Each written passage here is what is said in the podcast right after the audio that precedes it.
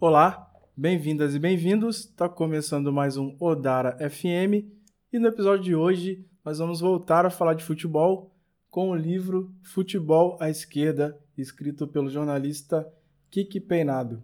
Então, bora para a vinheta.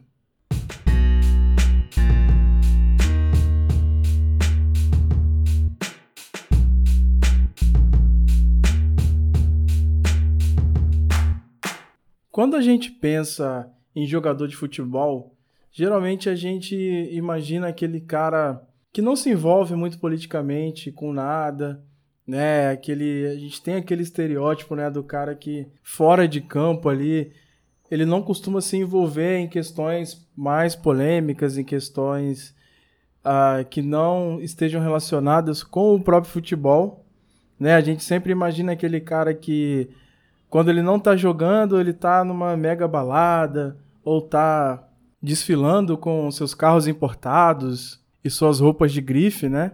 E que até mesmo quando o jogador tem que dar uma declaração no intervalo de jogo, no final do jogo, é aquela declaração super polida, né? Parece que foi ensaiada. Vários jogadores falam do mesmo jeito.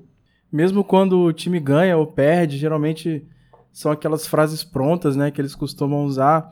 É, jogadores hoje em dia têm media training, né, todo tipo de assessoria de imprensa, então até mesmo dentro do, do campo, dentro do contexto do futebol, é difícil ver esses jogadores se expressarem assim mais, mais livremente, né, de forma mais autêntica, né. Às vezes você sabe que o jogador não está falando o que ele realmente pensa sobre alguma situação que aconteceu no jogo, mas que ele tá falando aquilo ali para evitar algum, algum tipo de complicação, né? Seja de patrocinador, seja para não ficar taxado como jogador polêmico, né? E ter alguma represália, esse tipo de coisa. E até mesmo parte da mídia é, esportiva incentiva esse tipo de comportamento e defende a ideia de que o jogador não deve se manifestar em nada que não seja relacionado ao que acontece ali, né, nas quatro linhas, dentro das quatro linhas do campo. Mas acontece, né, meus amigos e amigas, que futebol, assim como qualquer outro esporte, é também política, é também poder.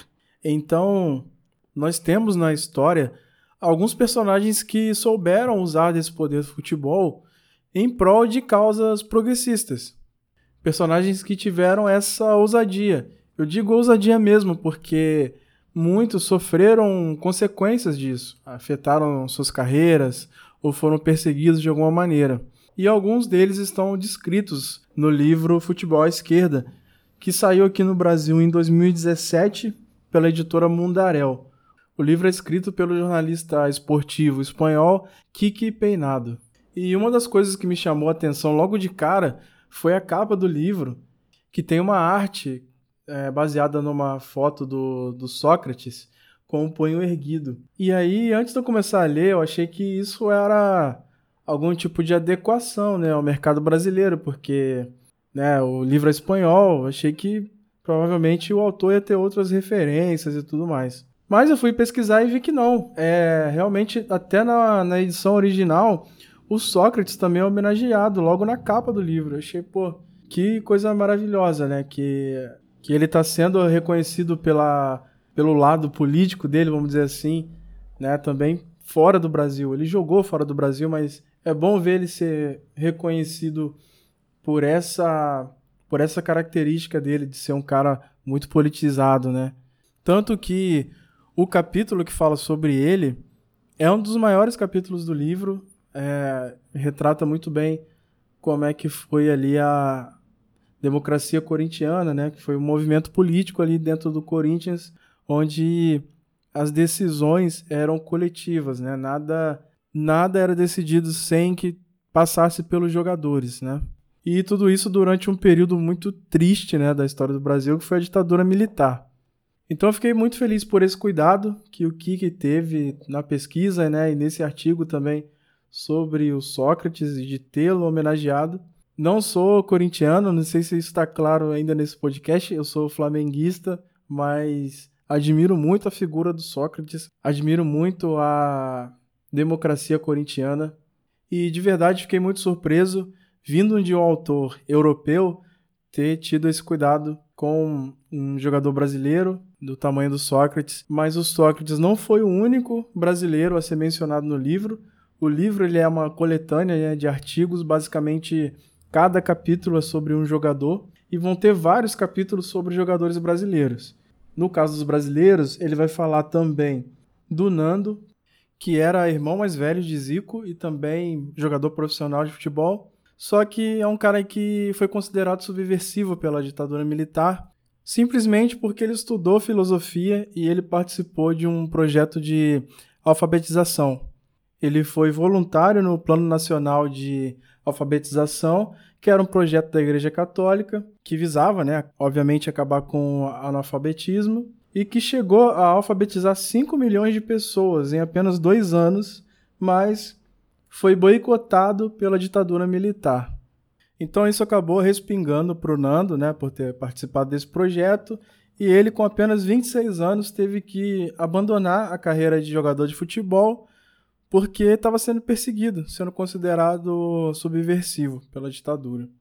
Então, até para para os outros irmãos da família Coimbra, né, que também eram jogadores de futebol, além do Zico, para eles não sofrerem algum tipo de perseguição, o Nando acabou tendo que deixar a carreira de jogador profissional com apenas 26 anos de idade. Um outro jogador brasileiro importante também que está nesse livro é o jogador Reinaldo, que é um jogador histórico aí do Atlético Mineiro, que até foi campeão esse ano e foi homenageado também esse ano dentro, dentro das comemorações aí do, do Campeonato do Galo.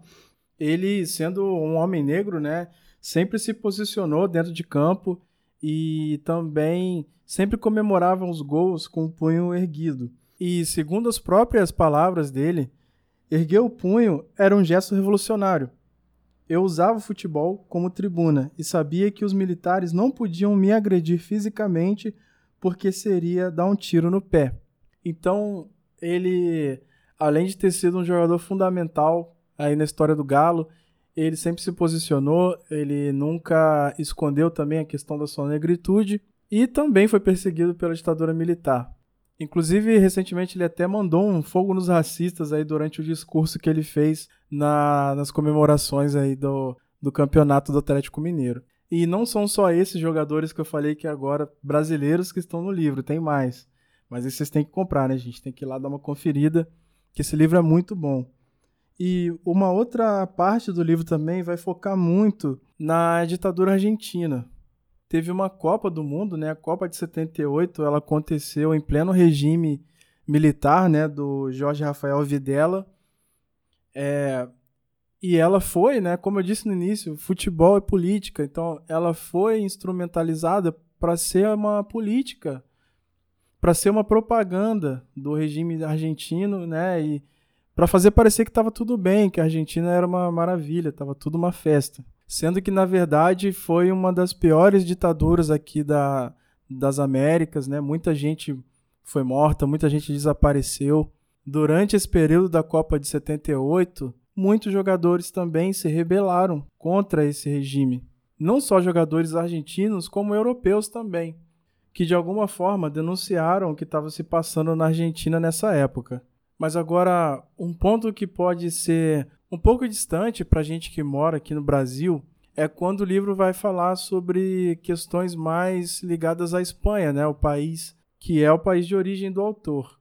A Espanha ela tem uma questão muito específica né, uma questão histórica, porque ela tem uma série de territórios que são, que são meio que regiões autônomas, estou falando aqui bem a grosso modo, que são regiões que falam seu próprio idioma, é, têm sua própria bandeira, têm costumes diferentes do costume da Espanha central, vamos dizer assim, e são regiões que possuem movimentos de independência muito fortes.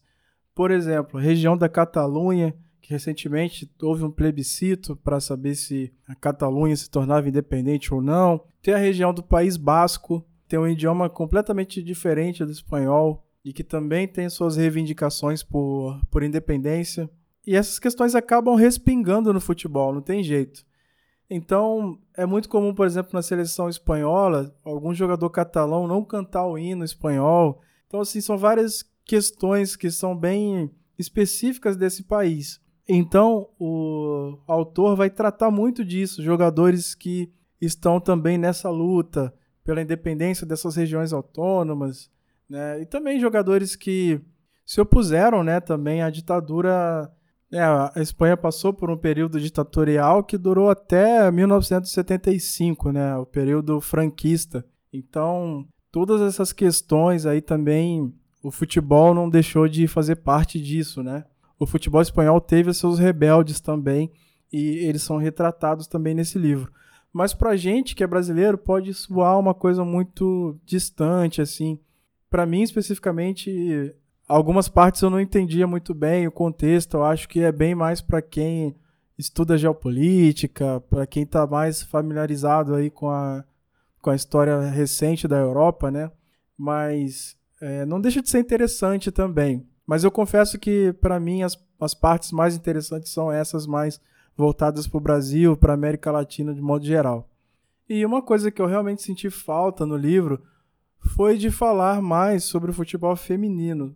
Se eu não me engano, tem apenas um ou dois artigos sobre o futebol feminino, então achei que o livro realmente peca nessa parte, mas fora isso, acho que é um livro muito legal. Ele é bem tranquilo de ler, mesmo falando sobre assuntos difíceis em alguns momentos. O Kiki tem um tem um jeito de escrever uma certa sensibilidade que faz com que os artigos sejam de, de forma geral bem leves, bem tranquilos de ler, até um certo bom humor que tem no, no, no livro de uma forma geral. Então isso é muito positivo e é aquele tipo de livro que você pode indicar sempre que alguém fala que futebol e política ou esporte e política não tem nada a ver, que são coisas separadas, que atleta não deveria se envolver com política. Isso é completamente completamente equivocado, né? Completamente errado essa forma de pensar, né?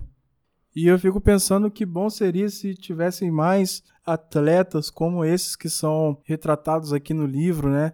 Muita coisa evoluiu no futebol por causa desses atletas que ousaram se rebelar, ousaram se organizar por seus direitos. Só para dar um exemplo aqui, é, no início do futebol tinha uma época que o jogador ele não podia trocar de clube. Ele simplesmente ele tinha que trabalhar no clube onde ele foi contratado pela primeira vez até ele aposentar.